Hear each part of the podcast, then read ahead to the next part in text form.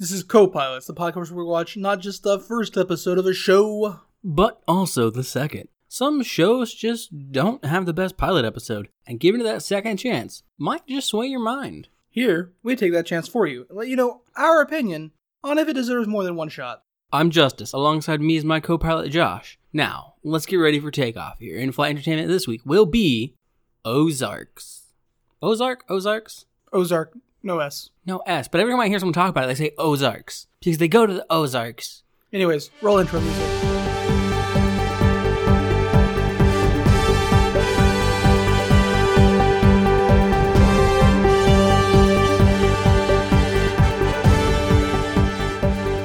So yeah, um, I've always heard the show called Ozarks as well. Right? Like our frequent flyer who told us about this one. A friend of the show, Alex, also known as Logic Defender, he's been on the show once before. Yeah, when he's mentioned it to us, he said Ozarks, right? I'm pretty sure, When our brother in law mentioned it to me, he called it Ozarks. hundred percent. And just when I've seen people talk about it in general, outside of even in person or like communicating directly to me, it has been Ozarks. Yeah, I was certain that was the name of the show until I saw the fucking like name on Netflix and I was like, wait, there's no S? But also, if your show takes place in the Ozarks, which is why you're naming it Ozark, why? Why are you dropping the S? You don't live in the Ozark, you live in the Ozarks. So the mountain is the Ozark Mountain. Yeah, yeah, yeah. Well, the Ozark Mountains with an S. The Mhm. mountains has an S. The lakes are the Lake of the Ozarks with an S because Yeah. they're the lakes next to the Mhm. mountain. So if you're talking about the mountain, it is the Ozark Mountains. Yeah. Which I guess maybe that's what they- they're referred to, the Ozark Mountains. So it's just Ozark. But The people in the show refer to the entire place as the Ozarks, though. Everyone does. Whatever, ignoring that. Episode 1. it is from 2017. This is a Netflix original show. So if you have your Netflix subscription up to date, you could binge watch this show literally today. Or tomorrow. Or whenever.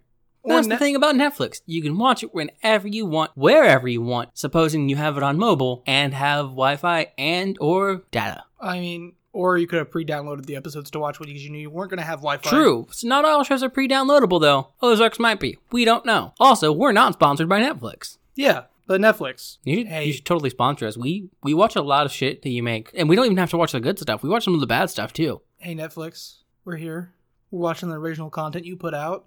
Woo Assassins, Netflix original series Ozark, Lupin, Netflix original series The Outer Banks. Money Heist. We're watching a whole bunch of Netflix originals over here. Anyways, I'm done selling myself to Netflix. If they want to contact us and they don't, they can email us the same as anybody else. Yeah. So we start our show with a narration from Jason Bateman. Is that his name? Yeah, he's the lead actor, and he also directed the episodes. But yes, episode one starts with a character named Marty narrating about money. Not about money to begin with. We start the show with him just listing lots of different names for money moolah, cash, scratch, greenbacks, whatever. I, I don't know what all he says. He just goes through a long list. To me, that sounds like narrating about money. No, no, no. He's just saying money. There's nothing, like, I wouldn't call it much narration. It's just someone listing it. It's not talking about anything until like 30 seconds later when he's done listing all the synonyms he can think of for it. Oh, anyways, Marty has a pretty unique way of like viewing money, but he views it as like a measure of how well the decisions you've made in life have been, quote unquote, the measurement of a man's choices. It's a little, little bit weird. Yeah, I mean, he talks about how like shit the economy is and like how money kind of sucks, but it is the sum of a measure of man's choices. Like how much money you have dictates the amount of choices you have, which he's not wrong.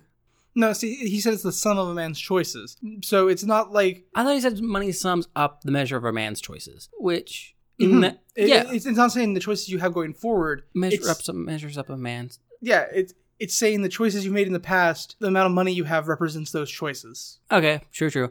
I think my interpretation worked better, but I just heard him wrong then. I mean, your interpretation might be valid. I might be totally off base here, but that's how I heard it. But yeah, this is all set in the middle of the night while he's moving large sums of money, though, like Mhm. cash, And large sums of cash. right after that, we see him talking to some clients in his office, and he's talking to them about investing. And we do find out he's a financial advisor, so his weird ideology around money makes a little bit more sense. Yeah. So, you know, he's just talking to his clients, telling them about how important investing is and how he can save them a lot of money. He's giving this very generic speech that you can tell he's given multiple times because he's only half paying attention because he got a notification on his computer and he opens up the notification and it shows a camera feed of a man and a woman hooking up. Well, I mean, 100% you're right, but he kind of like hesitates about opening up the link at first. Yeah. And then the clients that he's talking to mention that they're just shopping around for an advisor, and he's like, eh. Now it needs even less attention. And I have in my notes that I assume that this woman is his wife because it looks like a nanny cam almost. Yeah, it looks like a nanny cam or another type of hidden cam. Yeah, so I assumed it was his wife. Fun fact, I'm right. It is his wife. We learned that very shortly. And then while he's busy watching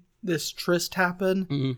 his partner and I guess maybe his boss, I, it's hard to tell in this one shot, but like we later learn not his boss, Yeah, I just listed it as a coworker. comes in during the meeting to remind Marty that they have a meeting downtown. Yeah, and Marty's like, "What?" And then his partner's like, "Yeah, you know, because we do so much work for all the surgical staffs in the area, Yeah, um, they were going to a meeting with Northwestern University. and you know, unless these guys are buying something now, might as well just close it up with them. We're not gonna have enough like time to deal with them after this deal goes through." Yep, he the partner uses the meeting to spin the potential clients into actual clients, and essentially gets them to move like a Oh, yeah. ridiculous amount of Five money. thousand, unless they're willing to pay five thousand now, this isn't worth it. Yeah, five thousand dollars. Put them on retainer now. Which obviously screams of massive scam vibes. A hundred percent. Although it turns out these guys aren't actually like scamming anybody. Eh, maybe, maybe not. It's unclear. Yeah, I mean they did lie about Northwestern, but like that's just normal upselling tactics. Honestly. Anybody that works for a commission is gonna get- do that type of shit to you. Yep. It turns out though, instead of meeting with Northwestern University, they are instead looking at new space for offices. In a skyscraper. Yep. in Chicago. Bruce, who is Marty's partner, is trying to be like, we need to move in here. We, it's a good deal. My girlfriend, who is a realtor, just got us on A nice- great deal. Yep. And he's like, and you know, you kind of owe me quickly because uh, I saw what you were doing at work. You know, your wife would be pretty upset about that, right? Y- Yeah. Um, Bruce doesn't realize that was Marty's wife. Yeah. So And Bruce continues to go- go off about how like depressing Marty's life must be because he's either working or at home. He doesn't really have much of a social life or anything. And apparently, he's not even getting anything from his wife if he has to watch that at work. hmm Marty is basically like, no, we don't need to move. Like, this is more money than we need to spend. And they kind of table the conversation for now. And his friend brings up then, you know, though, this is just an example of what we could have. Life could be so much better. hmm and he starts comparing Marty's situation because Marty has like a niceish house, hmm a kind of standard run of the mill car, everything. And he's like, "Look at me! I have a great like, I think he has like penthouse or something. He has a really nice apartment, Yeah, he has a penthouse in Trump Tower. Like, Yeah. that's what it. co- that- That's what it was. and he has a great car. I don't think it's Trump Tower. Trump Tower's not in Chicago. It was 100% Trump Tower or something because they, they 100% mentioned Trump. Because Marty's like, yeah, talking about the, talking about his penthouse in Trump Tower. I don't fucking know. I was fairly certain this took place in Chicago. It And does he's take talk- place in Chicago. I don't know. It could be there. And he's talking about how he has a really nice car, and he's making all these comparisons, and Marty doesn't refute any of them. But it's just like Bruce is single. There The- is the a- same age. There is a Trump hotel in Chicago, Illinois. Okay. So that's probably what they're talking about. Yeah. and Bruce is single. He doesn't have kids. He's the same age. Assumedly, if they're partners, they're making roughly the same amount of money. hmm Whereas Marty has a wife, a home, two kids. I think the larger thing is, And as we Marty's- learn later, his wife doesn't work. She's a stay at home mom. So he's the only person bringing in money for that family. Well, I think the larger thing is Marty is just more frugal about how he spends his money. He's like he views accumulating wealth as Yeah, that as well. like he has a really weird take on money and he views accumulating wealth as a measure of who, how good of a person you are which it baffles Yeah. but because he has that viewpoint it makes sense we get more scenes throughout this episode where we get the idea of his frugality Yeah. so bruce is kind of right but like like you said marty has more day-to-day expenses Yeah. than bruce does too and like it's not just more day-to-day expenses bruce only has to worry about like if he gets injured or something but like for Marty, if one of his kids trips and like breaks their jaw or teeth, like Yeah. That's a massive medical cost there. whereas like Bruce doesn't have to worry about that. Yeah. So Plus, you know, the thing that comes with the family and all that shit is all these costs that people don't think about where it's like, yeah, you have insurance on yourself. I have insurance on myself, my wife, my kids, my home, my car, all this other shit. But they talk about that for a bit. And then Bruce brings up an idea. And he wants to buy up land in the Ozarks. because the Ozarks have more coast than all of California. That's a terrible reason to want to like buy a place. Also, I don't remember the terminology for this, but coastlines are basically immeasurable. You can't actually measure coastlines. Yeah. Because the more granular, the more detailed you get, the longer coasts get because they're not straight objects. Like they don't Mhm. have easily measurable facets. So if you measure a coast in miles, you get one result, but if you start measuring it in like feet, you're going to get a result that's so much bigger than the miles because of this issue. So maybe it has more coastline than the West Yeah. Coast than California. But also, I think from what we see in, in these two episodes, apparently a lot of the Ozarks coastline appears to be fucking cliffs, Yes. I'm not like I'm not saying that those are don't have more. waterfront property.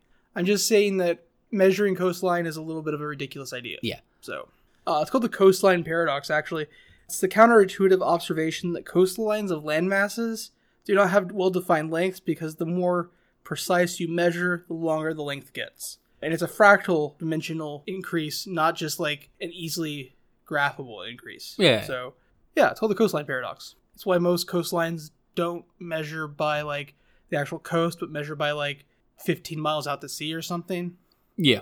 because then you can measure straight lines Mhm. like a cheater. Um, But so they talk about that basically for a bit, and then Bruce's realtor girlfriend, friend with benefits, I don't know, it's unclear, comes in, and She's his girlfriend. They have a more in depth relationship than just like hooking up or anything. Like they're together together because Marty's wife asks about Bruce and whatever this woman's name okay, is. but she comes back, and they talk about how they'll think about it, and they kind of leave, and then we are at the birds' family dinner, and we see Wendy. Yeah, Wendy and the two kids, Mhm. the son Jonah and daughter Charlotte. Yeah. Uh, And Wendy is insisting that her son goes to the school of dance. and he's arguing about attending. He doesn't want to go. He doesn't want to go.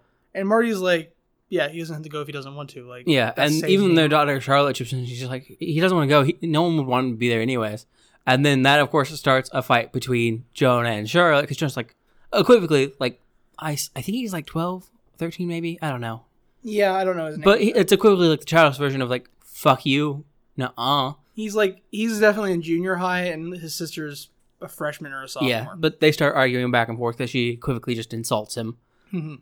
And so he's upset. and then Charlotte turns to Marty and asks if she can have ten dollars for a charity drive at school, and Marty's like, for what? And Charlotte's like. This girl has psoriasis, and we're raising money to support her. And Marty literally laughs at her and tells her no, which honestly, I feel. Yeah, but before this, we do see a bit of tension with Wendy and Marty because Wendy asks how his day was, and uh, he doesn't really answer. But then he asks her, and she says she went shopping. He's like, "You just went shopping Monday," and she kind of just like hesitates for a moment, and then just explains why it's like she forgot something. Yeah. And then his daughter asks for money. So Yep. Anyways, that's pretty much the dinner. But after uh, dinner, Wendy does undercut him on the whole money thing though, because she's like, "I'll get you some money," and Marty's like, the, "The kids need to fucking know the importance about money. What are we gonna do next?" He makes some offhand comment about like paying for someone's like acne medicine or some shit like that. well, here's I think uh, it, he makes another comment about like a more cosmetic the, he, here's the thing: problem. the idea of doing a charity drive for somebody having psoriasis seems legitimately insane to me. I mean, it's not necessarily psoriasis can actually be extremely bad. Yeah, I, I'm aware. I spent Yeah, yeah, I know. multiple years of my life with doctors thinking I had a, a rare form of psoriasis because the way my hands would crack open and Yeah. they, then they then decided it was an allergy to nickel and then it stopped happening and they were like well who knows we don't know fuck it Yeah. but like i spent years with my hands like cracking open and bleeding and marty's kids go to a good school they go to private schools Yeah. so we can assume this girl has So, it has like decent yeah. money. We were a lower income family, and never once was there any thought of, oh, hey, my hands break open and bleed. We should run a charity drive for that. Yeah, my only thing here is it's the thing we see in television shows where it's a disparity between like I wouldn't be surprised if this person is like the scholarship student and so they've made like this stupid function that like happens normally in sitcoms of like, oh, they're clearly so much worse off than this, we should raise money for like this menial problem that they're having or something. Cause that happens so many times in like sitcoms. It feels very much like the daughter has a sitcom problem going on and what so far by like the way the show has been shot and just the general tone and lighting is a very serious drama it feels like the daughter has a random sitcom problem going on Yeah, I mean, okay, that's fair. Like, there, I'm not saying 100% we know that her friend at school, like, yeah, yeah. We, don't, we Has- don't know that has situation but Both. given like how everything is it feels comedic yeah. But After dinner, Marty's sitting out in the living room in the dark on his laptop. His wife is watching something on TV. Yep. And Marty, Is watching the video again. yeah, with no sound on, watching the video from earlier. And we can definitely tell that it is his wife now. hmm And uh, she goes to bed, and he, he stays back, and then he just kind of pops into his children's room, tells them he loves them, and that's kind of just this. And then he leaves. Yep. He goes out to pick up a hooker Mhm. and begins having. Extramarital affairs Yep. But it turns out the hooker was just a fantasy. He's in Mm-hmm. the car by himself. until she walks up and knocks on the door because he was fantasizing about a woman he did see. and She's like, "Hey, this is a working place. You can't be getting yourself off here. That's the thing you pay someone for around this area. You're making business bad." Yep. But right after that happens, he receives a phone call from Bruce, Mhm. who is at Hanson's Trucking. With Senior and Junior, also Dell is there. Well, well, first Bruce says he needs Marty there now, and Yeah. then Marty refuses until he's told that Dell is there. Yeah. So this is clearly some sketchy shit going on. It's late at night. They're at a fucking towing place, and this guy named Dell's there. I mean, It doesn't. It's not towing. It's not a towing place. It's a trucking place. oh, trucking. Sorry. So like it's like semis and shipping. and Yeah, yeah, stuff. yeah. Like Yeah, no, no. you- I know you're right. I just saw a T in my notes and an ing after I. it matters a lot going into next. Oh no, it episode. definitely does. Yep. So when he gets to the trucking place, there's a group of guys standing outside of the doors. out yeah, of there's the four office. people. Mhm. Once inside, Marty is almost immediately asked by Dell where his five million dollars is. Mhm. Marty is genuinely confused by this, but Dell quickly explains that somebody in this room has stolen five million dollars. Yeah, there's also Dell, Bruce, a realtor lady, and then Bruce's girlfriend. Senior and Junior Hansen. Mhm. We don't really know anything about them. They're just there, and it's kind of obvious to tell which one's Senior and which one's Junior because the names dictate age. Wait, is that how senior and junior work? Maybe I don't know. It might be their actual names, and that'd just be a fun thing to fuck with someone. Like have someone named Junior, and then they just name their son Senior Na- to fuck with people, Name your eldest son junior and youngest son senior, and just confuse the fuck out of people.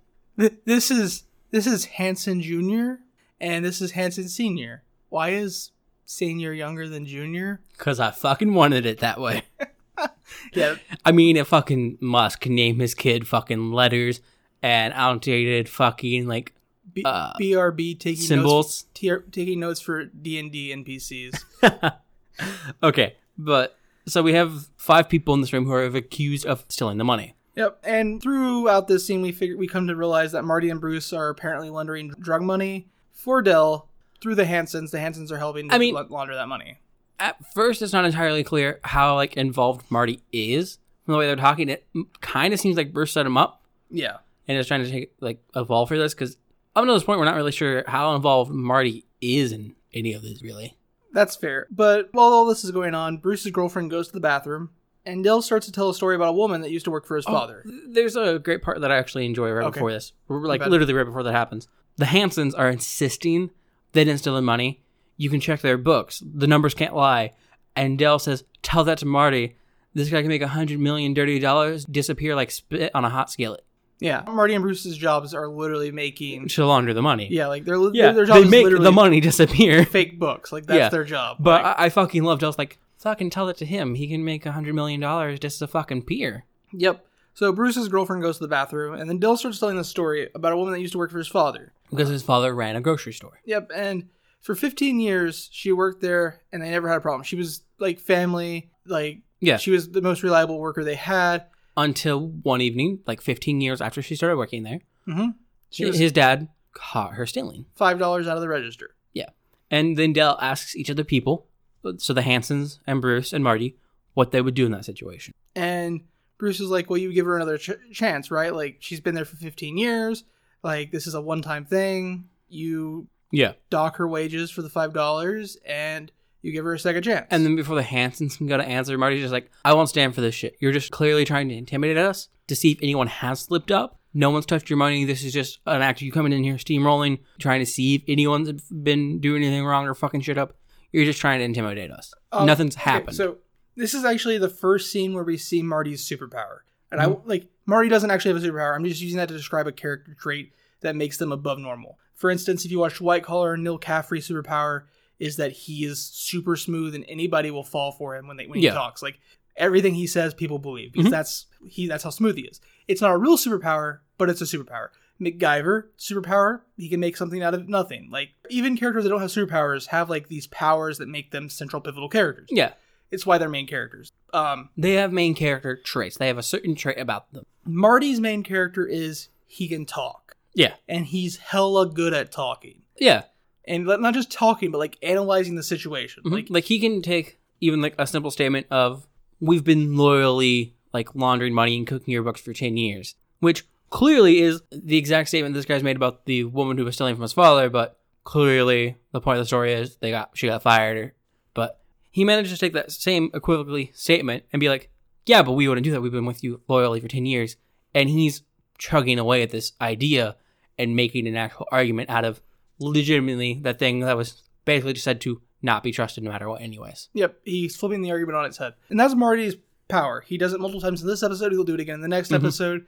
And I think, like, I actually want to take this moment to talk about main characters in shows. Yeah, go ahead. Like, I think a lot of times people will talk about main characters as, like, they have quote unquote main character syndrome. Plot But armor, main character syndrome, overpowered, Mary Sue's, Gary the Sue's. important part to know is that they're main characters for a reason. The interesting stuff is happening to them, and that's why we're telling the story about them. Yeah. But it wouldn't be an interesting story if they didn't contribute to it. Well, even the characters that we start a show with, or a book, or a movie, they can start as entirely uninteresting, boring, and not mattering. But the moment interesting things start happening to them, they are shaped by that, and that's why we get these massive character growths where this person can go from peasant dirt farmer in D and D terms to Like Luke Skywalker. mm-hmm. literally, lit- literally goes from farming water, the closest thing to a dirt farmer in any media I Mhm. can actually think of. Uh, on a, on a farm, literally with dirt, Yeah, to a fucking next iteration of Jedi Knights. and you you'll have to get people to be like, but the, the, he's like using Luke Skywalker. He's only powerful in the Force because he's the main character. Da da da da. da. Yes, that's why he's the main character. That's why he's written that way. Is because he has to be interesting for us to follow that story, and he has to be able to get from point A to point B. Yeah. I have one that I think could work as an, as a s- viewpoint that most people prob- probably kind of get. We just have to remove one element from it. Okay. Skyrim. So other than a Dragonborn, your character is still the main character, right? If we move the Dragonborn, you are a normal person. Why are you interested in why are these things happening to you? Because you managed, you were a lucky survivor of a fucking dragon attack. Not just a lucky survivor. You fought back against the dragon. Yeah, but even if you didn't fight back against the dragon, we, we could still follow that character in a book or a movie or a show because they're just the one person who survived. And it's the first time dragons have been seen in Mm-hmm. hundreds of years. You can become a main character or something clearly by entirely by happenstance, but the moment that happens, you become pivotal, and so you're going to be intrinsically tied into the plot. Yep. So even these traits that aren't necessarily big and great to begin with are going to become things we focus on because you're going to have to be using them more and more and more. By the way, this is a completely ad lib thing. I just have an issue with people like hating main characters because they're main characters. Don't get me wrong, there are a lot of bad main characters. Yeah, like Kirito. Bad main characters is a staple of anime. Especially Isekai. Yeah. Kirito is a wonderful example of a bad main character. I would also argue Harry Potter is a ba- is a good example of a bad main character. Yes. Like he just happens to be good at everything for no reason. Some of it has a little bit of reason, but mostly no reason. He's kind of empowered by Voldemort because of the scar, but like yeah, yeah, but like that obviously wasn't a choice that happened to like book five or book six. So also though, even then, it's all because by what makes no sense according to anything else in the books, he magically survived, haha magic, a attack that should have killed him because of some never before happening event. literally the power of love. But literally the power of love, which implies no one else ever loved anyone else as strong as Lily Potter loved her baby, which just feels inherently wrong. yeah. I feel like Harry Potter could make a hella good manga or anime. I think it actually has a manga. it's like the adaptation. power of friendship and love. Like, anyways, um, yeah, that's my point. Like, people hate main characters because they're main characters. On a note, the Dursleys are only so mean and horrible because they were around a Horcrux the entire fucking time. I know that's a fan theory, but goddamn, does it make sense? So, before I dive back into Ozarks, Ozark, I like fan theories that fill gaps that like authors or show writers like Just overlook. Yeah. So that fan theory is amazing. The, the Yeah, because- Horcruxes corrupt people. And yeah, we see it generally makes people kind of shitty people. It happens to Ron, it happens to Hermione, it happens to Ginny. happens to Dumbledore. Mhm. Like Dumbledore, the nicest. He becomes extremely fucking paranoid and doesn't trust anyone. The Dursleys are around Harry for 11 fucking years. Yes, nonstop for eleven years. Like hundred percent, that makes sense. And we Um, see they step up like their actions against him as he gets older. One of my favorite fan theories, though, is one you posited the other night. We were still talking about Twilight because Twilight is a thing that I. Oh, yeah, I know which So- one. Yeah, So Jacob was in love with T- Bella because she would become the mother of the child that he would imprint on. we, But we talked she's- about this she's briefly only on our half- last yeah, interstitial. She's only half of the genetic material that makes up that child. yep. So why didn't he have similar feelings towards Edward? And I think I think the logical thing here is God, we're so far off topic on Ozark right now. It's fine. but I think the like the thing is he did have feelings for Yeah. Edward. But Edward can't return them because he's like from the early 1900s and was extremely Catholic. And so he's Jacob's just like, was- and Jacob's I can't was- feel any way for a man. Like that's wrong. I'm already going to hell for being a vampire. There has to be a special level of hell for gay vampires. yes, and Jacob is ingrained in a society of toxic masculinity. where everyone before him has imprinted on a female. So they both like they both feel the tug of this the same way Bella and Jacob feel the tug of this like werewolf magic. But- but they both are like, fuck no, I hate you. Uh, They turn it into hate. because like they can't rationalize It's the their only way they feelings. can deal with the emotion. like I'm sorry we're so far off topic but jesus fan theories are awesome when they fill in gaps fan theories that exist for no reason like ruby being a wolf fauna like that type of Faunus? stuff is yeah wolf faunas that type of stuff is lame but Yeah. like fan theories that fill in gaps 100% i'm there for them all the time Oh yeah. anyways we should get back to the sh- back, back to ozark because bruce's girlfriend's in the bathroom and marty just stood up to dell And Dell just pulls a gun and shoots through the bathroom door several times. yep bruce's girlfriend's dead And Bruce just explodes and starts yelling. Yep. Hanson Jr. then breaks down and and admits, Oh yeah, it's Junior. Sorry, um, then Hanson Jr. breaks down and admits that it was Bruce it was all Bruce's idea. to try and skim and steal money from Dell. It was all Bruce. It's all his fault. And we then proceed outside of the office. Yeah, they're all zip tied and taken to the loading area for trucks. Yep. And Dell's guys are moving Bruce's girlfriend's body into Mm-hmm. an oil drum to dispose of the body. And Dell's talking about how he likes Chicago because Chicago reminds him a lot of Mexico because there's a pretty large Latino population and there's a lot of the culture in the area. And uh, you know, though he does say there's a thing he dislikes about Chicago, and it's all of the Mexicans in Chicago. I didn't take notes on this, so you're at the, It's carry the this lecture. it's this weird disparity because he's talking about how he enjoys the culture, Mhm. and then he just b- goes on to say like, but he just likes that they're all there. But his reasoning does make sense, and it is because of profiling, really Mm. because yeah, while he loves the culture and it reminds him of home, and everything. Of course, the, one of the first places the DEA, the FBI, the alphabet agencies are going to look for any drugs is going to be Chicago or places like it where there's a high Yeah. Latino. Okay, I remember, I'm Population. remembering this lecture. Yeah.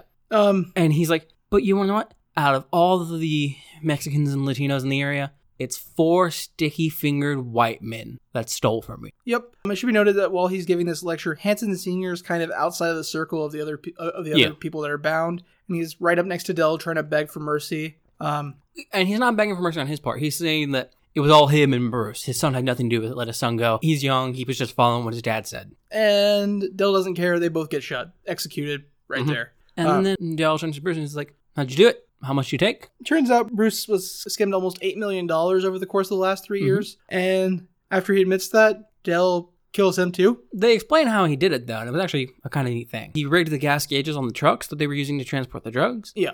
to read full when it was actually five gallons light. Yeah. So even though they measured the trucks, they were putting five gallons equivalent weight of drugs that would be equi- they were putting the amount of drugs equivalent to five gallons of gas. yeah. Okay. Yeah. Yeah. Yeah. Yeah. They, not drugs, the money when they were laundering. Yep. So cool, cool method, but not cool enough because Bruce is now dead. That leaves Marty begging for his life, Yeah. begging, begging that Dell will let him at least call his kids, let him know. Yeah, that Marty's he like, misses I had them no, and I had no loves them." idea. Let me let me call my kids. Ex- explain to them that I just like went somewhere. And Dell tells Marty, "Oh, you don't need to worry about that. I'm gonna kill them too, and Yeah. Wendy." And Um, then Marty pulled out the Ozarks pamphlet he put in his pocket from earlier. He, he's he starts panic pitching, like he's like He and he panic pitches hard. and he's like, "Look, more coastline than California. I can make five hundred million dollars in five years if you let us live." I could launder five hundred million dollars in five years. Yes, that's oh no, he says make. Oh, yeah, yeah. profit five hundred Yeah. Eh. million dollars, A- And he's talking like he, he goes on. He's like, but obviously he doesn't mean launders. yes, out of all the money that you go through,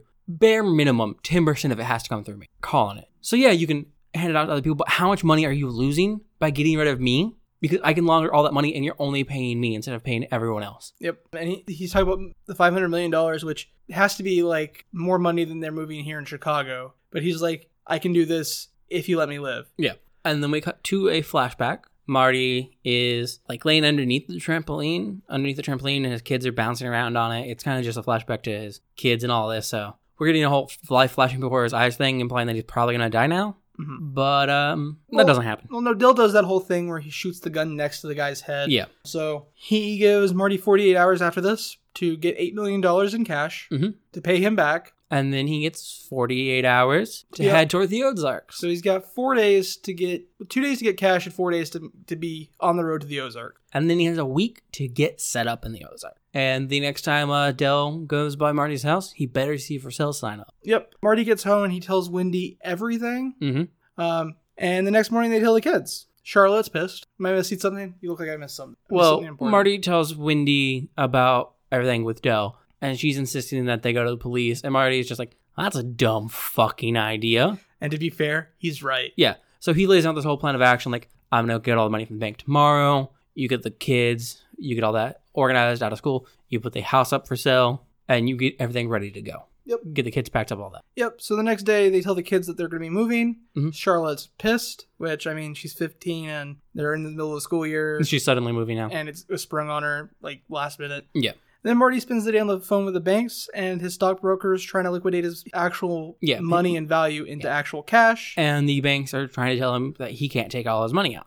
Marty's like, according to FDIC policy, you have to be able to like uh, cover this Mhm. much cash at any given time. So the fact that, the fact of the matter is, you do have enough money in your vault, And if you didn't, you would be breaking all kinds of policies with the FDIC. and I'll just have to call them and get them on the phone. So. So you'll have a lar- larger problem than me wanting to take my money out of the bank. So then we see Wendy talking to a guy. Yeah, the dude from the, the video, Mm-hmm. the guy she's cheating on her husband with. Yeah. And she's talking to him about how they're leaving. And he's like, yeah, you shouldn't do that. What you should do instead is you just withdraw all the money you can, gra- grab up all the money you can before the government freezes it because they're obviously going to be on to him in, a mo- in like minutes and you need to get that money and get out Mhm. now. Divorce him, leave. You and me, we can go somewhere else. hmm Which is, so she knows that Dell is part of a cartel and that Mhm. he's an enforcer for a cartel. Um, she also knows that Marty has to get him $8 million Well, from the way he's treated by the other guys around him and the way he dresses and the way he talks, I wouldn't think he's an enforcer. okay, he's not like a ground level enforcer, but like Yeah. that, that's still part of his job.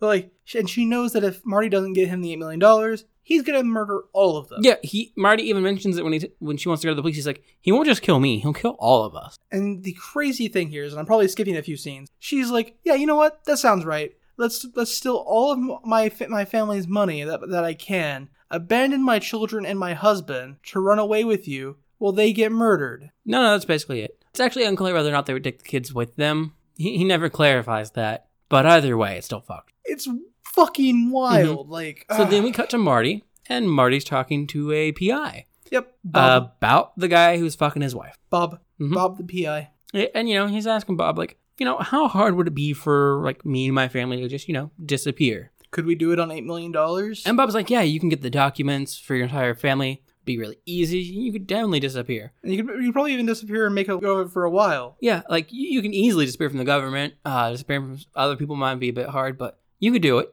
But, But you got a family; they're gonna slip up eventually. you got you got a 15 year old daughter. She's gonna post on the internet s- at some point. Yeah. And they're gonna find you. We also find out here that Gary is the name of the guy Wendy is cheating Mhm. on Marty with. Gary Silverberg. Yep. But Bob only tells Marty about Gary after he affirms that Gary does not own a gun. After he affirms Marty doesn't own a gun, Yeah. After he affirms Marty doesn't own a gun. My bad. and he only does that after Marty gets a notification that his money's being withdrawn from the bank. yep. Because he's, and- because Bob tells Marty where Gary lives so Mhm. that he can go Yeah. after his money. That's pretty much the end of that scene. Yeah, Unless and anything- then we get to the next scene, and Wendy's walking into Gary's apartment, after, and Dell and his buddies are there. Yep, she's just emptied out all the accounts that she could. And Marty pulls up to where Gary lives, and Gary comes falling out of the sky. Yeah. Dell just threw the dude off a balcony. Yep. Marty then gets a call from Dell, and he Mhm. wants to know what he should do about Wendy now because she obviously knows about him. Yeah, and she has a cashier check for almost thirty thousand dollars. Yep. Then Dell re asks the question about Aunt Carlota, the woman that worked at the at his father's grocery store, Yeah,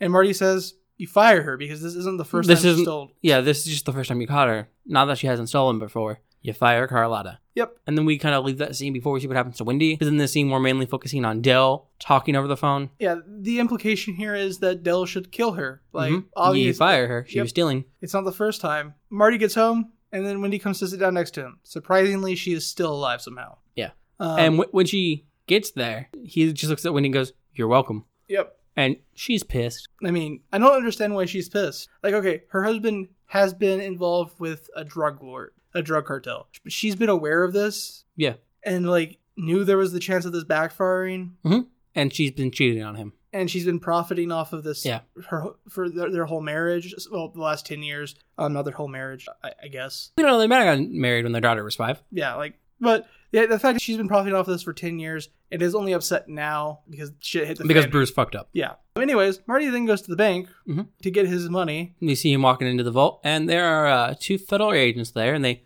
pick up a notebook, and written on the notebook is, "Is anyone kidnapped? Are you under duress?" And he's just like, "No, I want my money." Yeah, they check him for wires, ask about kidnapping, and Marty's kind of a dick to them, be- but he's like, "I want my money," and they're like, "Well, you can't The withdraw." this- bank, the federal agents are cool about Yeah. it. They And- just ask, you know, all those standard things, and then the bank's like, "Well, we don't have it." So he points over at the federal agents, and he goes, "There's no way you have two federal agents here on the chance that this was a kidnapping and not have the money here." And then the federal agents are like, "Well, what are you what are you going to do with the money?" And he's Not the like, federal agents. The federal agents. "No, no, the federal agents do ask about the money because they Oh. ask about the money. They ask, "What are your plans with the money?" He's like, "It's none of your fucking business." If I want to get naked and if I want to, yeah, if I want to Scrooge McDuck myself in a hot tub with this money, that's my that's my goals. yeah, that's my right. like And then the bank again says they won't give it to him. And he says, You're going to give it to me. Or I'm going to walk into the lobby and begin yelling about how they won't give me my money. Think about how that's going to go over when the bank hears you won't give me my money. What about theirs? Yep. So he gets his money. Yeah. Like but we we don't see the ending of this scene, but this is more of Marty using his power to Mhm. manipulate scenes with words. Um, we then get a meeting with Dell between Marty and Marty is forced to admit to Dell that he is about seven thousand dollars short on this eight million. Which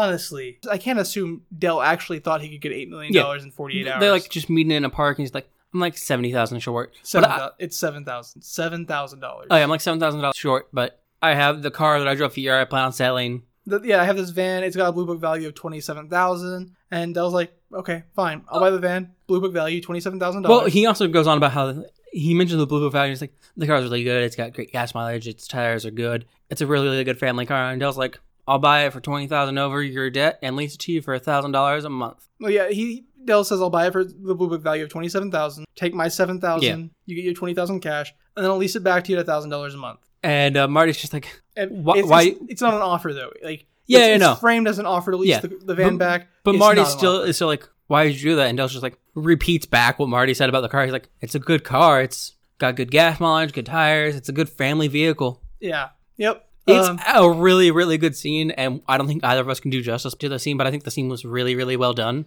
yeah. I, honestly, this might be my favorite scene in the in the first episode. I really enjoy the bank scene too, where he's like, Mhm. where he's basically telling the federal agents, "Fuck off! I can do what I want with my money. You, this money is all legit. You know it's all legit. If I want to fill a fucking hot tub up with it and swim around in my money, there is no law that stops me from That's doing my that." fucking right. like, So uh, after Dell buys the car from him, he then takes all the money that's in a bag, in bags in front of him, and then has his men start loading in the back of Marty's van. And Marty's just like, "What? wh- What are you doing?" And Dell's like, "You're gonna take that with you." you're gonna take this eight million dollars to the Ozarks and you're gonna clean it. And Marty's like, "Already clean. That money's all in the clear." You're, you're just gonna be losing money. And Dell's like, "I know, but I just want you to prove that you can do it. That you can do what you claim. Yeah, I want to. I want you to prove that you can clean this eight million dollars in the Ozarks, You try to fuck me, I'll kill you." and I won't just kill you, but I will kill your family. And I probably won't start with you. Yeah. I'll, I will make you watch me kill your family. So they do that, and then Marty questions Dell, and he's like, "So I thought you said five million, but Hanson and Bruce stole eight. And Dell's like, "Oh, you were right. I was just fishing. I had no idea anyone stole money." The, the lesson here is don't admit to shit ever. Yeah, no, obviously. Like, if you've ever gotten in trouble with a teacher as like a kid in school, you never admit to fucking anything. Number one rule. Unless you can 100% guarantee that the, that the punishment is going to be less for admitting, And they are 100% sure you did it. You never fucking say a thing. if there's even a 2% chance that, that they don't think you did it, you don't admit. yeah, no. Do not admit. So then we cut back to I Wendy. don't, I, I don't know if this is 100% sh- true in like social relationships, but in relationships where one person has more power, Business or any power dynamic imbalance, never admit. Mm, nope. Never admit fault unless you have to. Yep. And this is both business and a power dynamic. hmm You don't fucking admit it. in social relationships, it's probably better to admit your wrongs to the people that are in your social circle and that you care about. Yeah. So don't take that out of context. Or do, it's your life. I would just suggest don't. But anyways, We cut to Wendy and Charlotte packing the van up, Yeah, and Wendy's just stressed out, and her daughter like gives her a hug and comfort. So that's basically the scene. and then we cut to the office space that Bruce and Marty were looking at renting, Mm-hmm. and there's a bunch of FBI agents here pulling bugs out of the building. Yep, and uh, there's two agents in particular, suited agents, not in the FBI windbreakers. So One- apparently special agents. One is the special agent in charge. Mhm. They're the head of an entire branch of the Yes. FBI. Like, so this is probably the special agent in charge of the Chicago branch of the FBI. Yes. I only know this shit because of watching White Collar twice. Yeah. Like, White Collar is so good, guys. Its ending's god awful, but if you like heist shows, go watch White Collar. It's Yeah. so good. But they those two are talking about how they can't get a hold of Bruce. And also apparently this entire place was bugged because the other guys are running around and gathering up the bugs and all their stuff they planted. Yep. Bruce Liddell was apparently going to flip on the entire drug cartel, and he was going to take Marty down with him. And the special agent in charge goes off about how all these criminals and Bruce are liars and they take the path of least resistance. And he's not surprised they can't find Bruce. He was only ever working with Bruce because it was amusing to him. Yep. But the scene ends with the special agent in charge asking where Marty Bird is. Yeah, but there's a fun point where after the, the special agent in charge makes this entire speech about how he didn't actually care about working with Bruce, none of it mattered to him, it was just amusing him. The other agent's just like, what was the whole fucking point of this op then? Yeah. Like the guy's legitimately confused, and the guy's just like, shrug. Where's Bird though? Where? Yeah. Where Marty? Where's Marty? It's, it's weird that the same day his partner disappeared and we can't reach him. He's gone too. Yep. And we, we cut from the special agent asking where Marty is to Marty in his van on the way to the Ozarks. And Marty pulls off to the side of the road as he tells Wendy and his family that he needs to take a leak. Instead, he walks out into the forest a little bit. To have his own small little personal meltdown. He leans against a tree and starts repeatedly saying, I'm sorry and I'm so sorry and crying. Yeah.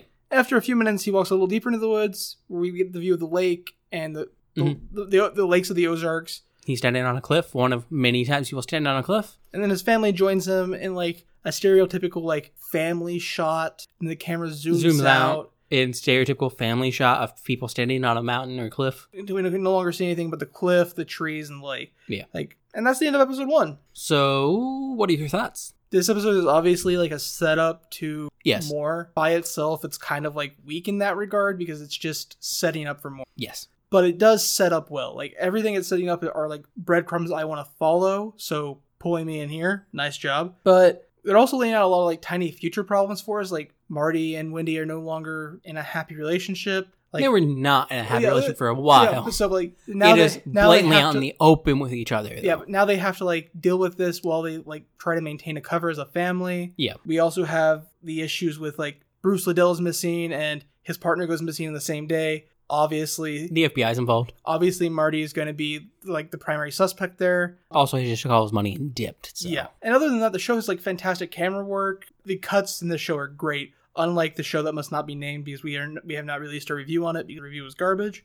Um, in quality, not in content. I think all. I are- think it's both. All our content is always garbage. Fair. And the way it passes like back and forth in, in scenes is good. But my big issue is, and I do have a big issue with the show logic. I know this is your baby, but I have a big issue with the show, and that is everything feels so washed out. Like it all feels Very blue tinted. yeah. I know that's not a big complaint, and honestly, if that's my biggest complaint, show's doing good. But yeah, other other than that, um, this episode feels longer than it is. Yes. The episode's like 50 something minutes, but it felt like an hour and a half, almost two hours. I know part of that's we were taking notes, but eh, like every and time, Tokyo Note's going to add an easy 15 to half an hour onto a show. but every time we paused it and I looked at the time bar, I was like, how are we 20 minutes into this? Because like the plot's moving fast. How are we only 23 minutes into this? We paused after three fucking minutes? Like the plot like feels like it's peaking at points where an episode would normally be like peak, come to a close for the Yes. episode, but instead the, the show peaks, comes down a little bit, has like some flatlining story bits, peaks again, and like it's a break from like traditional television storytelling.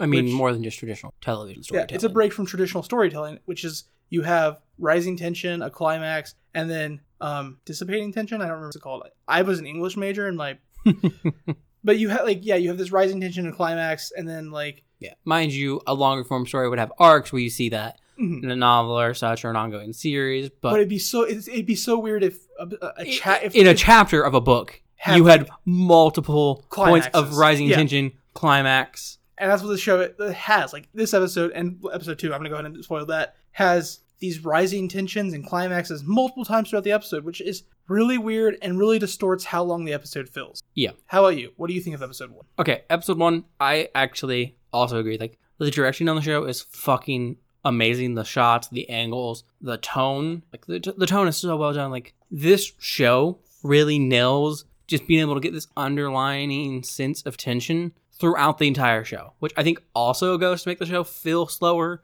because, you know, in, in a tense moment, things seem stretched out. Yes. It's kind of what tension's supposed to do. That's true, It too. makes things kind of stretched out and uncomfortable. And the show hits the note of tension so well that it's through basically the entire show, just from like their way they're doing their angles, the way they're doing the lighting, the pauses that they have in their dialogue, and all of this makes for this tension that's really strong and underlining the entire show, but also seems to stretch like the episode. Honestly, I didn't know Jason Bateman could direct this fucking well. I knew he was a good actor, but he also fucking directed this episode yeah, that's a and, fair he- point and he too. directs the next episode too. And like I saw him listed th- as the director, and I just went, "Oh fuck, damn, that was unexpected and great." Like we've watched multiple shows on here where it's just some guy directed it or some person directed it. It's just like, "Oh, I have no interest in anything you direct after this because it wasn't good." But like this, I'm from these two episodes, I think I'm more interested in Jason Bateman's directing career than his acting career. I mean, Like his acting career is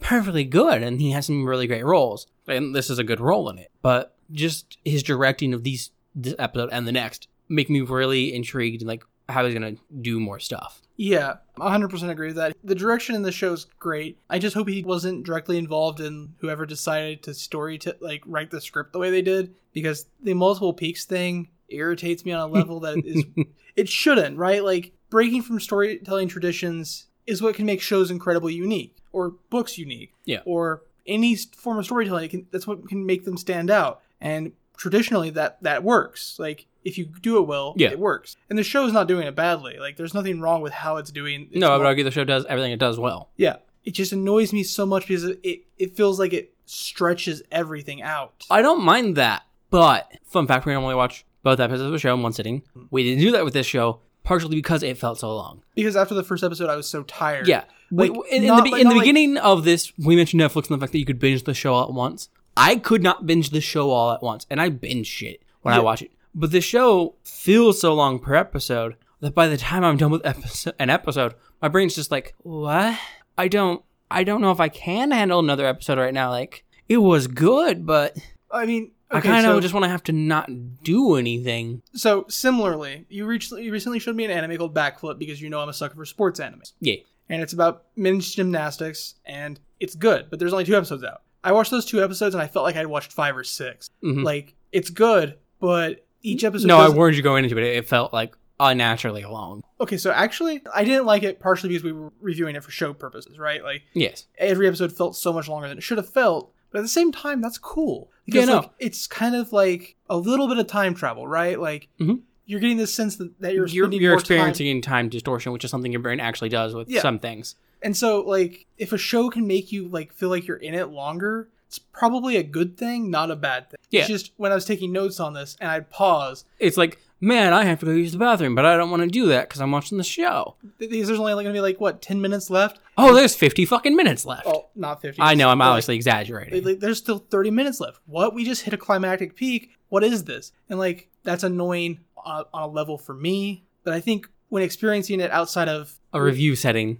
it's probably much more for the bearable. best, yeah, yeah. hmm So, episode two. Blue Cat. We open on a title card here for the show Ozark, which fades out to reveal a motel where Marty and his family's van is sitting out front. I'd like to point out both of us cannot say the word motel, apparently. That's I, not that's not what happened with me. What happened with me is instead of putting which fades out to reveal a motel, I wrote which fades out to review a motel, and I tripped over review, which made it seem Okay. like I tripped on motel. I that's kept- what happened. You can see my notes if you want. It's- I mean, it that's says fine. I I review. believe you, but like, we Um, both fucked up going into like opening on the motel in some format. Well, I mean, you skipped the title card, so really, who's at fault here? I mean, I don't give a shit about the title card. I'll have to skip the second title card later. We cut to the inside of the motel, and we see the family asleep inside. and we got some tense music playing in the opening scene, We cut back and to it's the like out. we cut- especially tense this time around. We It's cut- then we cut- also kind of dope musically. Then we cut back to the outside of the motel, and it's daytime now, and we're at the side of the pool where the family is eating. Well, Marty There's no water in the pool, by the way. Yes. Well, well, Marty explains to the family that they're gonna have to start making some cutbacks.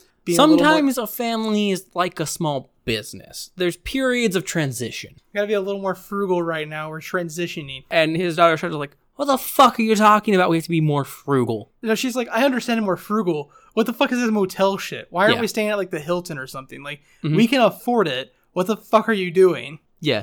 And, And when- Marty kind of ignores it. He's just like, No, but Wendy, Deal with it. Wendy steps in and here and like calms the situation Mhm. down. They're they're kind of like giving each other tense looks, but they're working well as like a pair of parents. that's partner. Yeah, Uh, Business partner, strictly in a sense, at the moment. yeah. Marty then tells the kids that Wendy's gonna be looking at getting them a house She's today. going to go buy a new house, and He's gonna he has he has business stuff to take I care of have to go look at things. And you two are going to stay and guard the room and all the stuff in it. because everything we own is in that room right now. Don't leave it alone. And um, Obvi- Charlotte's fucking uh, upset I just, again. wanna, I just want to go ahead and point out. Obviously, they're gonna leave it alone. Like I have not seen, I've not seen less like less subtle fort foreshadowing. Yeah, that was this is probably the weakest point in both episodes, the foreshadowing here. And I'm just like, Avi, we already know you have a willful daughter that hates listening to what you say, and you have a young son. So I don't understand this though. As a 13 year old, which I'm assuming the son's about 13, and they're like, "Hey, don't go anywhere," and you're like, "I have a motel room with air with like not not just air conditioning, but hotel air conditioning And free Wi Fi? and a TV." Yeah, sure. I'm gonna veg out for the day. See you guys when you get back. Peace. And it's not like you're not gonna have a chance to fucking explore the area. You're gonna be living here now. Mm-hmm. Fucking calm your tits. You were trapped. Like the only explanation here is you were trapped in a car from Chicago to the Ozarks. Yeah, it's a nine hour drive. That's an oof of a drive. Yeah, definitely. It's eight hours and 40 minutes. And I'm sure if you tried, you could probably get it down to like seven and a half. Unless you hit bad traffic. Most of it's interstate, so I think you're okay. Oh yeah, probably. But still, eight hours in a car, oof. Yeah. The longest drive I've ever done in a single day is like 10. And that felt like that was driving. An from- episode of Ozarks. Not the first time. The first time I actually like really enjoyed the 10 hour drive. It was a bunch of interstate and like listening to music and Yeah. talking with my friend Sean. But the way back, getting started at like eight in the mor seven in the morning, eight in the morning, and driving from seven to like five in the evening. I was so tired when I got home, I just passed out. Yeah. But the first time it was okay. The second on the way back, like the day next day, that was the killer. That was from the southern tip of Indiana to the northern tip of Indiana. It was a fun car ride. I enjoyed it too. you weren't. Yes, I was. Mm, okay, so I'm talking about a different time. I'm talking about, Yeah, but I've done the same trip. I'm talking about the time I was forced to drive my friend's truck. Yeah.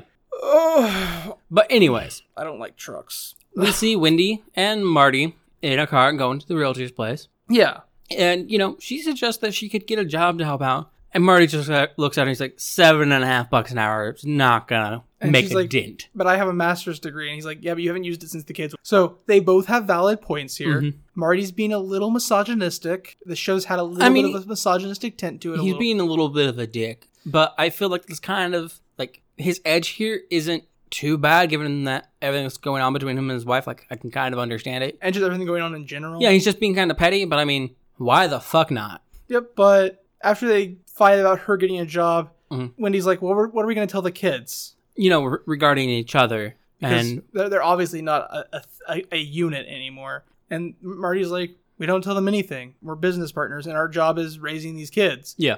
Like, we don't have to tell them anything. We just do our job. And Wendy goes somehow from like asking about what, what are we going to tell the kids about them to like talking about Gary yeah, I- about how bad the situation is. Like, a good guy died because of this. and. She's like begging Marty to have sympathy for this for Gary. Yeah, he's like he was a good guy. He had two kids. I never met them, but he always talked about them. He a lot. loved them, yeah. So before we get to his response to all this, I just want to say the balls on her. Yeah, Like, okay, so it's bad enough that she's asking him to have sympathy for the guy that she was cheating on him with. Mhm. Like, pretty bad, but like relationships can move past that. Like, Yeah. that's possible. and having sympathy for a guy who just randomly died Yeah, because that's something you were involved with, like understandable thing to ask for like sympathy in that regard. but at at the same time, this is the same man who convinced with very little prodding, if we're Yeah. going to say it. Though Marty doesn't know how much prodding, but convinced Wendy to withdraw all of their money, money they needed to keep themselves alive, and run away with him. Maybe Mhm. with maybe with the kids, maybe without the kids,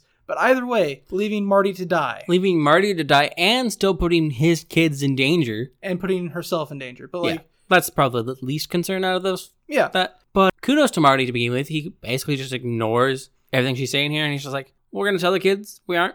Husband and wife, because she, she does all that in like one thing about asking what they're gonna tell the kids and then bringing up Gary. And he kind of ignores that portion. He's just like, we're gonna tell the kid, we're not gonna tell him anything. We're not husband and wife anymore, that's for sure. yeah. We're business partners. And then you're gonna go in to the realtor's place, you're gonna get a starter home, you're not gonna sign anything without me. And then he hits on the Gary April, and he's like, "No, no, no! I remember Gary. Yeah, no, I'm not like- gonna forget him. Yeah, but look, like he he says all that, and she interrupts him again to start talking about Gary. And he's like, Yeah. "Oh no, no, Yeah, I- she says she's like, don't forget, and he's like, I'm not going to. I remember him. the sound of your lover hitting the ground is the only thing that helps me get to sleep at night." hmm And I want I just want to say, "Damn, Marty, that's cold," Mhm. but like totally deserved. Yeah. but And- she freaks out. First, she slaps him, and then she like straight up punches him. She does that after the ne- this next bit. She does it Oh. at the end of his Oh, yeah. kind of rebuttal to it because he's like, yeah, I remember him because he says the hitting the ground thing uh, as long as it helps him sleep at the Mhm. very end of his conversation. He's like, yeah, I remember him. He's the guy that talked you into emptying our bank account, so and how that would get him killed. It would endanger the kids. Um, and you know, yeah, he is at fault because she blames him for all. this. He's like, you're right, I am at fault for not noticing what these other guys were doing because Yeah, he, that's his only point. That's the only thing she, she's really blaming him for here because she was cool with him laundering this money when it benefited her. It's only after the others fucked up and he got pulled into it that she's upset. yep, He's like, You're right. I am at fault for not noticing. But you know what? I was distracted because, oh, it's a Saturday night. That Zumba class I'm paying for my wife to go to ended two hours ago. Where is she? Oh, it's a random Tuesday night. She went out for groceries four hours ago. Where is she? I spent all my time wondering who my wife was fucking, too busy not noticing what they were doing with the books. yeah.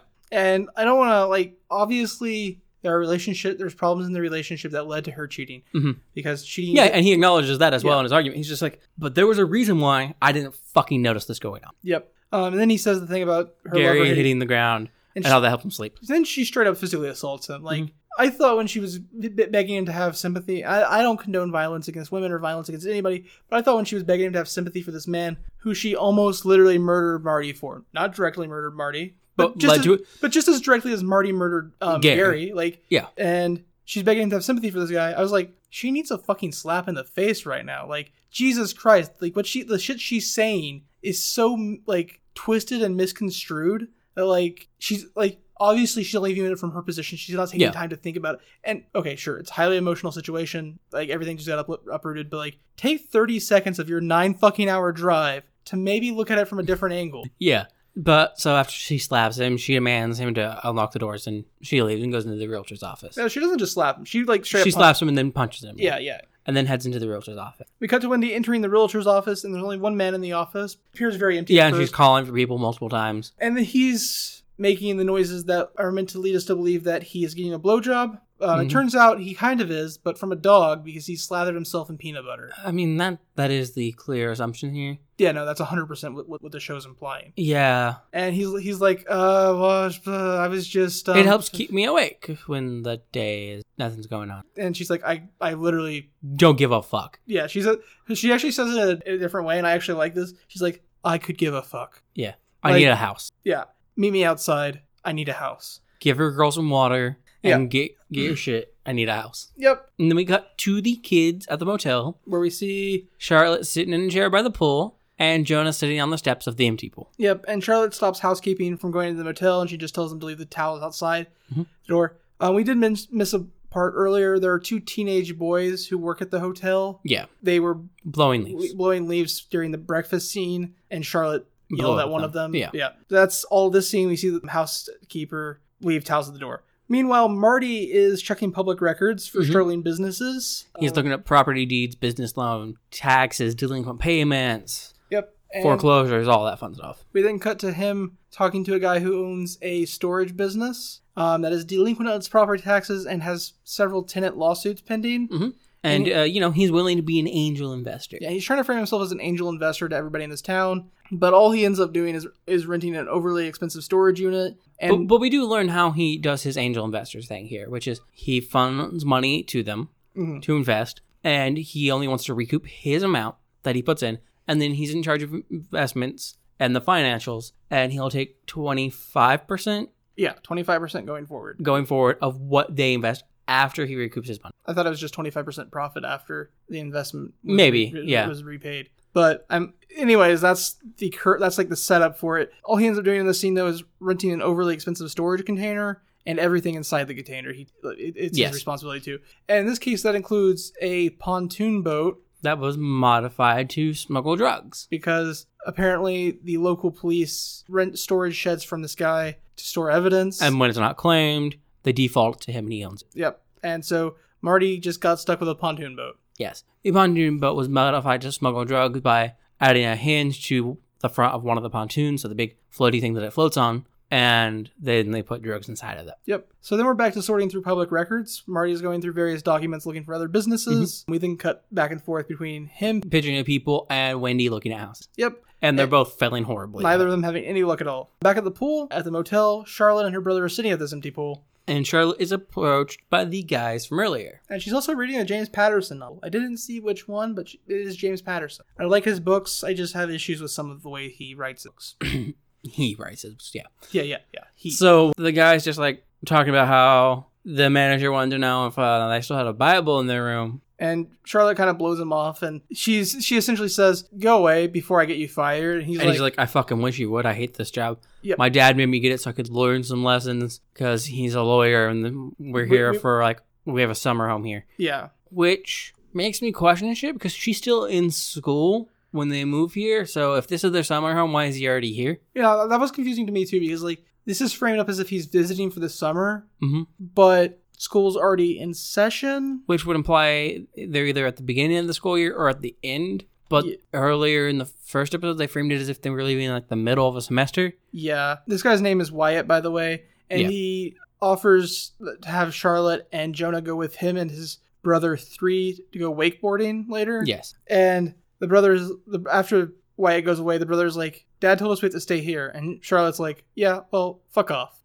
So then we see Marty talking to a guy at a strip club. N- it- no, it's a titty bar. I I had a note. Let me finish it. Okay, We see Marty talking to a guy at a strip club or a gentleman club, as Marty goes to call it, or as the guy constantly states, a titty bar. yep. And again, he's trying to market himself as an angel investor. And you know, you could do with some prettier girls. There's no reason why, as the only uh, gentleman titty bar in the area, that you can't have better customers and be pulling into more money and have better dancers. like, there's no there's no reason that you're in debt right now when you're the only strip club titty bar in the area.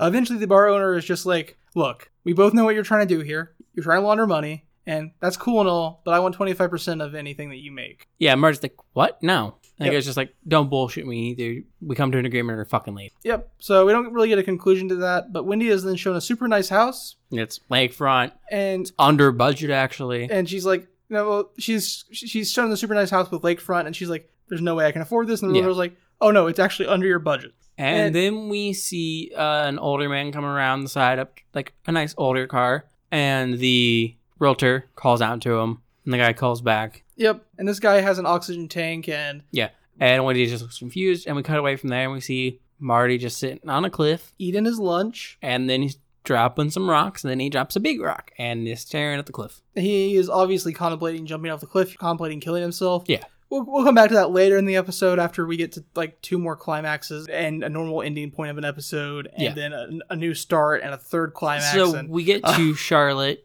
and she's at the boat with Wyatt and You- you- three. You, didn't have to interrupt me. I was going to keep going about the climax. I know, I that we were- stopped you because we need to continue. Oh, you're right. we don't need so many climaxes and stuff in this episode of our review. So Charlotte's at the boat with Wyatt and three, and they kind of just take off. Wyatt's going on more about how his Yeah. dad's rich and he doesn't want to be a lawyer like his dad wants him to. He's like, yeah, I would have let you come in the house, but my dad's in a mood. So glad you met, met, met me at the boat. And they take off in the boat. And then we cut back to Jonah sitting in the room watching the documentary on sharks. Man, sharks are so cool.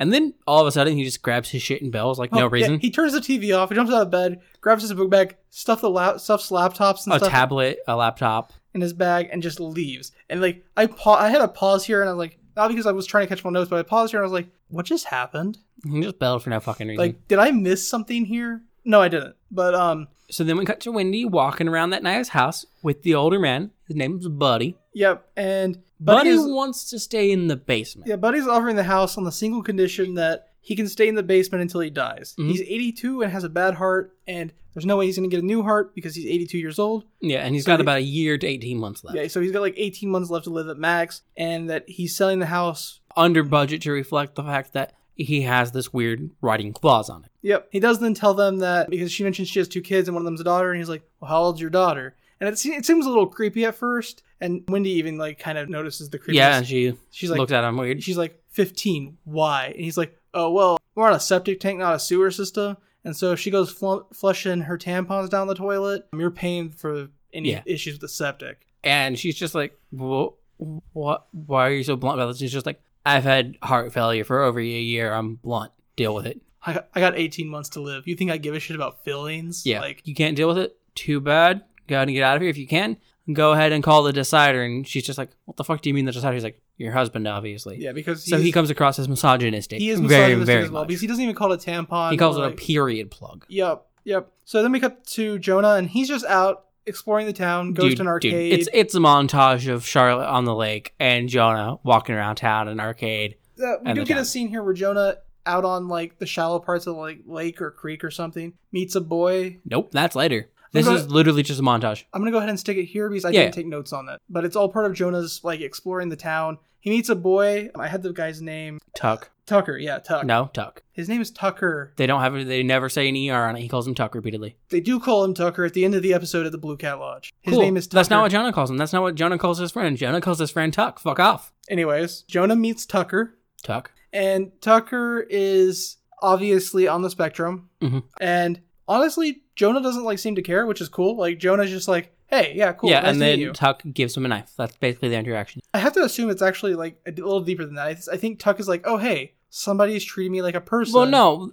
Jonah talks about meeting Tuck later, and apparently they talked more than this. We just don't see it. Oh, okay. We cut to Charlotte on a boat with YM, and a police boat passes, And- and then the sirens light up, He, yeah, the police boat does a U-turn and lights up, and Yeah. Wyatt slaps a life jacket on Charlotte. and on himself, but Mhm. like on Charlotte, tightens it up. He's like, "Is that tight enough?" And she's like, "For what?" And he just grabs her and throws her in front of the police. No, boat. no, she goes for what? And then she looks at the police boat, and she's like, "You don't fucking own this boat, do you?" Yeah, she realizes that it's stolen, and then he grabs her and throws her in front of the police boat. Yep. And then takes off his life jacket. I just want to say when you're moving at high speeds in a speedboat, people should not exit your boat from the back. Yeah. Is No. that- that's how manatees get hurt. Mhm. And that's how people get killed because there's a propeller back there. yeah. And it's so metal. then we That's come to gonna the be police station, and the sheriff is talking to Marty and Wendy. a- No, he's not talking to them. He's trying to extort them for money. I was getting there, and he's Okay. trying to make them pay for damages to a uh, boat propeller and for damages just in general. yeah, that Wyatt and his brother three caused when they stole the yeah. boat. And Marty's just like, she had no fucking idea that this boat wasn't theirs. And he's just like, and he's like, "Oh, you expect me to believe that your daughter actually thought he was the kid of some rich family?" a kid working a job at a motel. And like, yeah, why not? Yeah, no, why Like, not? Like, legitimately, his excuse of my dad wanted me to learn responsibility. Yeah, no, that tracks. No, hundred percent. I worked with a kid at Wendy's who like when I worked at Wendy's between my freshman and sophomore year of college, I worked with a kid there. He was in high school and his family was super fucking well off. They were like yeah. the, Plus, I mean, the even, money even in this situation with Charlotte, he's trying to extort the birds because he knows they have money for a fact. Yeah. But then he goes on to talk about how frugal they are for staying in the motel. It's just like, what's this? A man with a lot of money, understanding the value of money and trying to instill that in his children. Yeah. It's almost like that's the thing that you were saying isn't believable. Yeah. But like like I said, I was working with a kid at Wendy's and he had like a new Mustang that his parents did buy him. They Yeah. paid insurance on it. But like they didn't give him like an allowance or anything. So if he wanted to like go do anything, go to like out- extracurricular events, go to like concerts or movies or something, he had to make his own money because his parents weren't just paying for everything for him, which understandable. Like yeah. No, that's that's definitely the way to do it. so but I, I could totally believe that a rich kid was stuck working at a shitty motel. Like Yeah. hundred percent. so Marty goes to do his whole grandstanding and talking to people, and it's just like, you know, I think this is just run of the mill laziness. It's easier to go after a person with money and get it all settled and done with than go after some low life that you're not going to recoup any of your money from. And Wendy keeps trying to interrupt him here, but like So the sheriff gets offended by this because he's just like, I've got insert large amount of area to cover with only like so many officers eight boats. with eight boats, blah blah blah blah blah. More co- I I got more coastline to cover than California, and I only got Mhm. eight boats to do it. I and don't- uh, I, I honestly don't think the amount of coastline matters in that scenario. It'd be the area of the lake that matters. Yeah. Like but whatever. whatever though. You can maximize perimeter without maximizing area. It's possible. It's Yeah. mathematics. We're gonna ignore it though. It's also even easier to do when you aren't working with like a standardized shape. But so the sheriff gets offended, and then Wendy's just like cuts in, and she's just like, These Langmores, "It's because we learned that the Wyatt and three, three. have a history. But you know, it's probably best that Charlotte didn't get mixed up with their cousin Ruth. She's a genius at B and E. yeah, a breaking and entering expert. Mhm. Yep. But Um, uh, so Wendy then is just like, these Langmores, do they historically vote? and sheriff's. Oh, first she's Well, like, she's like, Is sheriff is your position appointed or elected. Or and he's elected. like elected, and he's like, she, and then she's like, these Langmores, they historically vote, he's like "Mm, no. and she's like, they pay taxes. It's like no. And she's like, well, we do both, and he's like, so what? You don't live here, and she's like, We're looking to buy a house. They Marty and Winnie both stay at the same time Well, with Mar- like wait, slightly different structures. Marty says we're looking to buy a house, and Wendy says I just put a down payment down on a house, Yeah. and he kind of like looks at them and then picks up the phone phone. and it's like run in the Langmores. Uh, Y in three. Yep, and then Marty's like. Now about this Ruth, you have a picture of her just so we can get an idea of what she looks like, so we can keep our kids Mhm. away. And we see Ruth, and Ruth is the made from earlier. Yep, the maid from earlier. So we cut to the hotel, and Ruth obviously broke into their room while they Yeah. were gone. And money's gone. Yep. So and Marty's fucking upset. yeah, reasonably so. And Charlotte coming in clutch for once is like, I might know where they went. They mentioned something, but I wouldn't know how to get there. So Marty then We Um, see him acquiring a boat, a boat, a cooler with ice, two coolers, yeah, two ice. coolers. Um, he buys, buys some fish, because he's apparently going fishing. And there's this other fun little interaction where the guy he's buying the boat and the coolers, from, renting the boat. yeah, renting the boat and the coolers and the fish. And then he sees another guy getting off a boat with like five fish, and he looks like and he's like hundred bucks for the five fish. And the guy he's renting the boat from to go fishing, he's just like, I-, I thought you were going fishing. He's like, just getting off to an early good start. Yeah, but like obviously he's taking the advice from the guy who ran the storage place because Mm-hmm. when the people that were smuggling drugs in Lepantoon got caught, they didn't have any like coolers or fishing gear at all, anything to like Yeah. cover. For No, them. they were just like six tweakers on a boat. yeah. And Marty's like, cool. If a police boat stops me, they're gonna just see a dude out here fishing. So he then takes this boat and he takes it out to what, what I assume is an island. An island or like a hard to reach like peninsula area with like back roads or some shit getting there that they don't know. yep. And we see a boat docked here on the island, like just washed up on the shore, Mhm. not really docked. There's no dock here. It's just kind of pulled up onto the land. and Marty starts heading in the island, and there's this big like it looks kind of like a concession stands area, like Yeah, like, like, for a high school base. pretty concrete area. uti- utilitarian with a slight like attempt at like architecture and design, but not really. And Marty hears some people inside the building talking. about how that's a lot of fucking money. Yep, and he goes, he walks in, and he's like, he's there talking about how to split it up, what, Mm. what they're going to do with the money, and then he's like, "You're going to do nothing with the money. It's mine. You're going to give it back."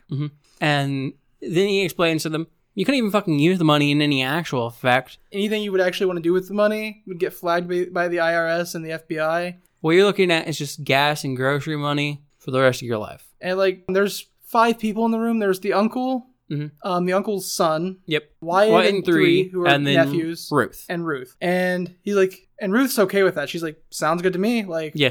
And the others are like, "Uh." and and then he's like, well, also you'd be getting on the bad side of Del Navarro, Oscar Navarro. Oscar Navarro. Navarro Dell's- yeah. Dell works for Oscar. yeah, yeah. Oscar Um, Navarro. You know who he is? And they're like, no. And One of the, I think it's uh three starts googling on his phone. and he shows it to Wyatt, and then shows it to the older. Well, I was brother. like, fuck. yeah. And so he starts spinning like, there's a guy named Dell. He's gonna be checking on me in a few months, and if I don't have this money, he's gonna know where it's at. Yeah, because It- this isn't mine; it's his. And there's like, there's no way it's his money. It's just like, there's no way a drug lord trusted you th- three million dollars. He's like, you're right. They entrust me with eight million dollars. ask her. There's five million more back in that room. she left it there and he's like so you're gonna have to kill me if you if you want to keep it because if you don't when dell comes to town i'll be like yeah the langmores took your money and he's gonna have to come kill you. And So- then uh, Ruth, you know, points Well- out at this point W- wyatt or three is like well fuck that i'm out and one of Yeah. them just like leaves Wyatt and three both. leave. yeah they just leave so 'Cause they're in more like small time crime, joyriding and shit. so that leaves ruth uncle russ and the older langmore Yeah. And Ruth points out, you know,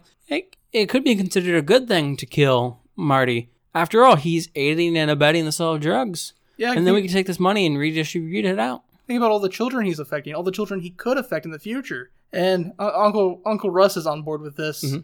and he's like The other one's looking kind of tempted, and uh, Marty's just like, "That's true. but which of you is the weak link because if you kill me Wh- which one of you spends just spends their money, dates the trashy women or men, And which one of you is going to be going to run through your part of the money before the others, and then come crawling to you? And what are they going to do? Ask you for your money, and if you don't give it over, they'll tell the police. The threatening to tell the police. Because, And then, of course, you know, you'll have to kill them. so are you willing to kill your family? At this point, the, the older siblings like, fuck it, Yeah. I'm out. And then, as he's he's continuing, like, and you know, it's not just there. That's all, of course, is doing that. Yeah, take the money, which means you have to kill me as well. Yep. And he, And also, you know, Missouri does have the death penalty. yep. And that's actually when the older Yeah. like, boy nopes out. And then the uh, uncle nopes out like immediately after that. yeah. And Ruth's like, you know, I almost had him. yep, I almost had him. We could we could do this. And no, he the, the uncle doesn't nope out yet because he's like, well, fine, you can have your money back, but we're taking a we're Oh, taking a yeah. hundred thousand. And Marty's like, No, you're not. no, no, you're not. He's like- Fifty thousand. He's like fifty thousand then, and No. Marty's like, no, are you stupid? Thirty thousand. He's like, and Marty's still like, look, if you take any of the money, Dell's gonna kill you. Yeah. Point my finger right at you, and Dell's gonna Yeah. come kill you. So all." then he hesitates for a moment. He's like, "We're taking twenty k," and Marty goes, "No," and he's like, "No, we're taking twenty k.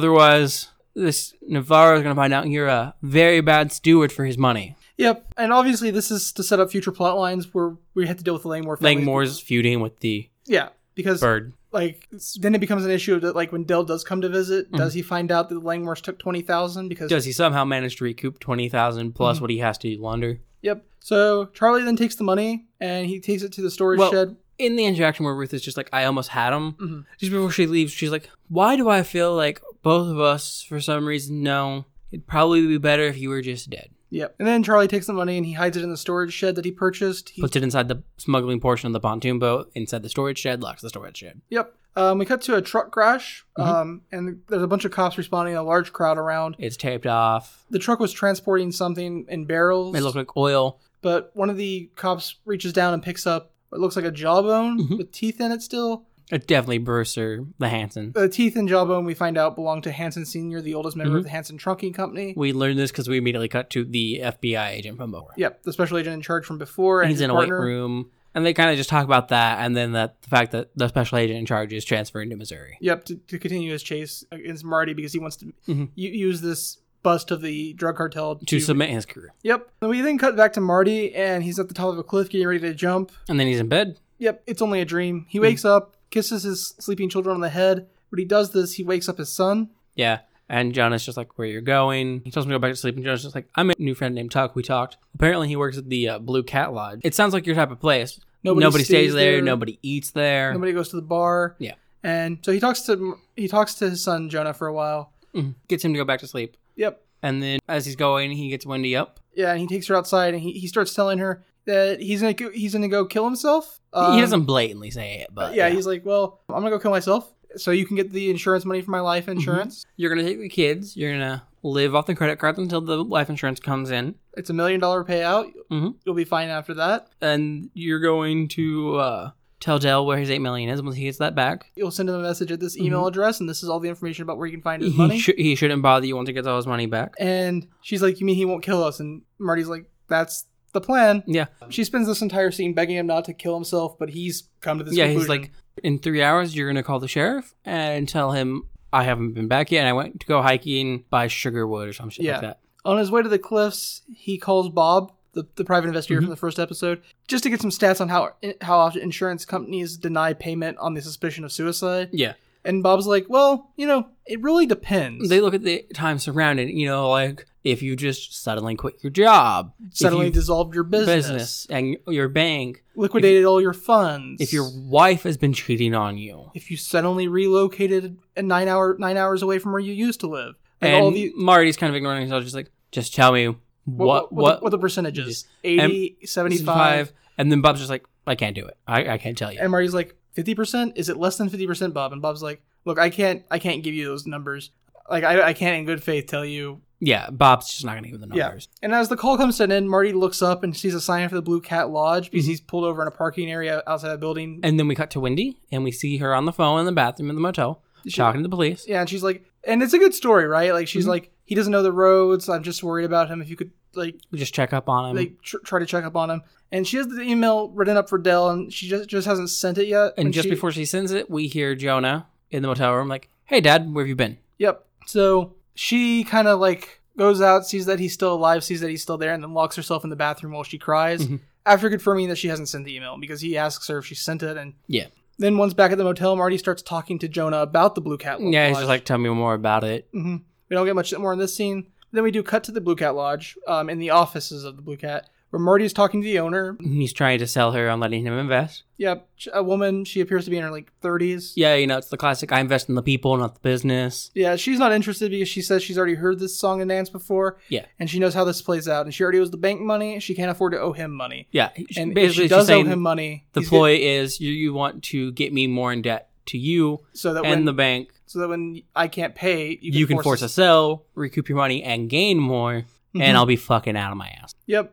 And she basically kicks him out. Mhm. So he goes out of his car and he's looking like he's he's looking like he's gonna head home. And then he looks up at the bar, the Blue Cat Lodge bar, and he heads in there. And inside the Blue Cat Lodge bar, Talk is working. Tucker is working. Um, and one of the there's two guys sitting at the bar drinking, and one of them asks for something, and Tucker can't can't do it right. And this is where we do get the ER on his name. He's the kid. He's like, Yeah, yeah. what What are you? What are you, Tucker? A retard? Yeah. I would like to establish this is a fat fuck redneck. Yeah, Like, both, both classic- These guys, both these guys are fat and fuck rednecks. I'm perfectly fine with saying fat fuck because I'm a fat fuck, and also I know a lot of rednecks, and Man, um, my be- my I best, hate these people. our best friend used to live right next to a bar out in the middle of nowhere in the country, Yep. and these are the exact type of people who get there at noon and stay, Stay there all fucking day, all the way into the night until they close. and they're so drunk they shouldn't be allowed anywhere near a car, but they hop in their trucks, their lifted up trucks, and drive home anyways. yeah, Um, but anyways, um, Marty's like, hey, you can't use that word, you can't call him that, like, and the guy's just like, "Tell me what I can't say," and uh, Marty's like, "Yeah, I tell my kids they can't say that word." and they seem to learn a lot faster than you do. And you got twenty fucking years on them. And Marty continues to go off on this guy, and he's like, "Isn't you're not just disrespecting him? You're disrespecting this entire Well, establishment." bef- before he's kind of just going off on him about like being rude to Tucker, yeah, but we see he notices the owner walking up towards the bar. yeah. He's timed this so that the confrontation happens as she Well- gets in the bar. Uh, the first part of the confrontation isn't affected by that. He doesn't see her. Yeah, no. He, He, he's generally just like, don't be a fucking dick. yeah, he's generally but being. he ties it into disrespecting the bar when he sees her coming up. yep. And he starts using a superpower, and like he ha- asks the bartender had to hand him a picture from the wall because there's all these pictures of people Mm-hmm. Yeah, that have he's- been. he just like uses the picture to be like, memories. This place is like a genuine place. It matters to the community and the people. This place matters to the people that have been here. It ma- it's a place that makes memories, and you can't so- you, you sh- you shouldn't be soldering solder sodden s word that I'm looking for. You shouldn't be ruining those memories for people um, just because you're a fat fuck. Like Yeah. And this entire time he's talking to this guy, he never acknowledges that he realizes the owner is like right behind him. Yep. And the guy gets up in his face and he's like, we, we, it kind of looks like Marty's going to win ju- just with words thing. Like, Yeah. it, it looks like it's going to be a R that happened Reddit post. Mhm. Everybody's going to clap. Einstein was there. As, as he's talking, though, we also see the owner in the background, like kind of seeming to agree with him and like And- seems to be siding with Marty and like appreciating the way he's talking and his way of thought more. And she then- seems more on board with and him. then Marty finishes by calling the redneck a fat fuck. Mhm. And, oh, wait, a cocks, a fat, a, a redneck something cocksucker. Yeah. Um, and he gets decked. Like, he gets fucking laid out.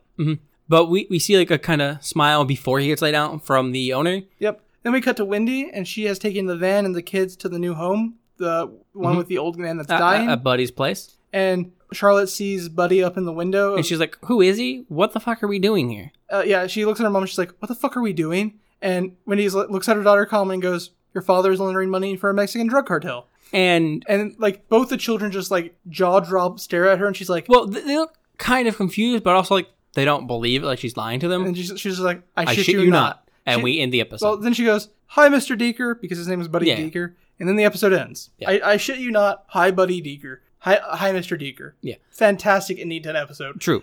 I, I wish that it had that we hadn't had the hi, Mr. Deeker line. I wish the episode had ended and she when she was like, "I, shit, you not. Yeah. That would have been so good. Anyways, final takes. Do you want me to hit it first, or do you want to hit it? I can. So Okay. this show definitely episode two carries out the cinematography just as well. It's fucking great. I didn't mention it before in the last thoughts, but I wasn't super compelled by the plot that the show set up in the beginning. You said you were kind of interested in the breadcrumbs. I wasn't because they felt very generic and like not very fleshed out. So we know I have a thing for heist shows and heist Yes. ideas, like white collar, money heist. You like crime and suspense things more. Yeah, I I, well, more I crime ju- and legal. I just like thriller stuff, and crime dramas fit in that thriller stuff. Like, and then I also have a thing for sports anime. Those are like my big things. you like a lot of crime thrillers. I like a lot of suspense thrillers, like more psychological thriller. You like more crime based. Yeah, that seems fair. Um, so the show was obviously like dropping the seeds that Breaking Bad dropped that were like, hey, you should Yeah, follow yeah. this. I, I just wasn't super interested. Like nothing particularly caught me off guard. I didn't think it was bad. Just none of the plot things particularly caught me. Yep. However, introducing the Lang Wars, I think adds a much more compelling plot element because it actually feels like there's more going on here. Because up until that point, it was really just okay, guy is involved in drug cartel, and obviously we have FBI involved. basic generic. Not a lot going on there, in my Yeah. opinion. But then we add the uh, also other classic rival um, criminal organization at some point of some level. But doing that because we didn't get a lot with the FBI at all in the first episode was very very end. It was very just here's a guy with problem needs to make money. Yep. Now it's here's a guy with a problem. He needs to make a fuck ton of money. The FBI are onto him, and he has to deal with the local crime So as well, who are already off to a bad start. so I do want to say one one great also, thing. all family drama. I do want to say one great thing about episode one. Um, first, I have, to, I have to like reference some.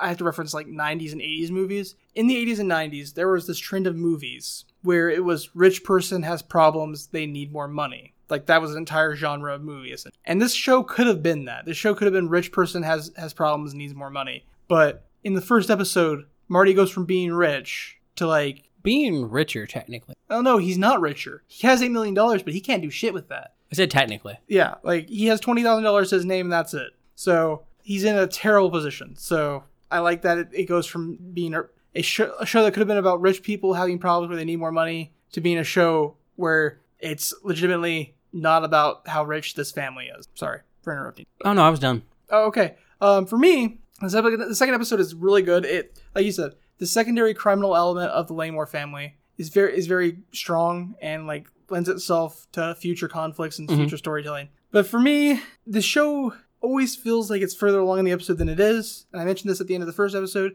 which gives the illusion that each episode lasts way longer than fifty minutes. And I'd part say of, about an hour and a half. part of yeah part of that is because of how densely packed each episode is. Like there is no dead scenes. in this. like Well, yeah, obviously. What's our time at? an hour and 43 minutes. Yeah.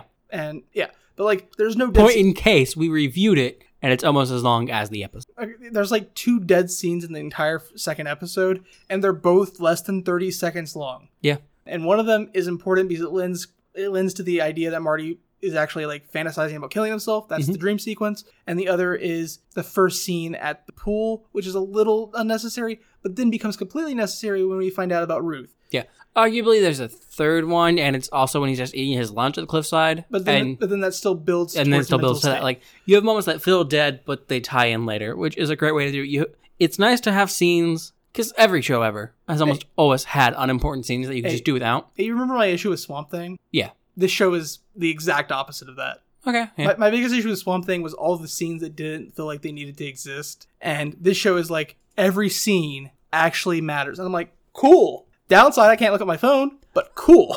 arguably the only thing here that doesn't matter would be like the montage of Charlotte enjoying her time on the boat Yeah. and, Jonah in the arcade. Yeah. That was. But okay. arguably, it shows characterization of them. Like she's more social. It also she shows enjoys doing this stuff, and Jonah is more introspective. introspective. Well, I was gonna say insular That's fair too. and plays games and shit. But at the same time, it also, like, those scenes are also important because they lend the idea of time. and they expand the like setting of the show. The more I talk about this show, the more I realize I actually like it. No, no, the show was good. Like Like that's so yeah, no, the show was good, and like I would have never like went lower than a six and a half out of ten. But the more I talk about the show, the more I realize I legitimately like everything the show is doing. the show's like an eight. Yeah, the show's an eight, eight and a half. Um, my my biggest issue is like I said, how long the episodes feel, and the bucking of traditional st- story structure, which is also lends to the episodes feeling longer. But I think outside of reviewing, that actually is a good thing.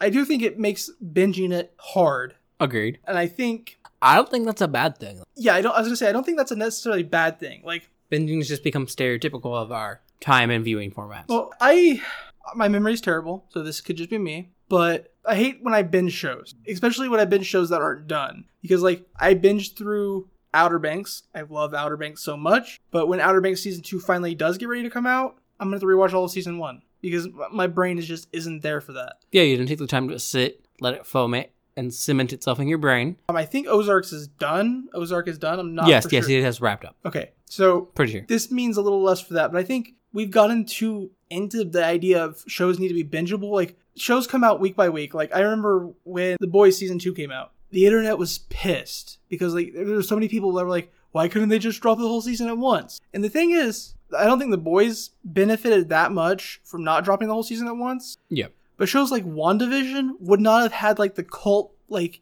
build that they had if they didn't do it week by week. No, there's an upside to doing week by week. Like for the in the instance of WandaVision, giving it that week means you have these people dissecting and breaking it down and talking about all the possibilities. Mhm. Whereas if you have it dropped all at once, you don't have that conversation and buzz around your show, which means you're losing that news and spreading of your show, So because the show's over, and obviously it was Netflix, so they were dropping whole seasons at once, assumedly. assumedly. I don't think that matters as much, but I do think it still like matters in the context of your friend group. Like if you and your friends want to start Ozarks, Ozark. God, I want to add that S every time. Right? you can watch it episode by episode and talk about the individual episodes and what's going on because watching more than two or three of these episodes at once is going to be mind breaking. Like uh, Mentally taxing. it, it's yeah. Um, other than that, Not because than, it's overly complicated, there's just so much going on at once. yeah. Other than that, other than the storytelling thing, other than the episode length, I enjoy the show, and I can't nail down the reason why I feel this way. But there's something about this show that rings to me of the major hits that FX put out in the previous decade.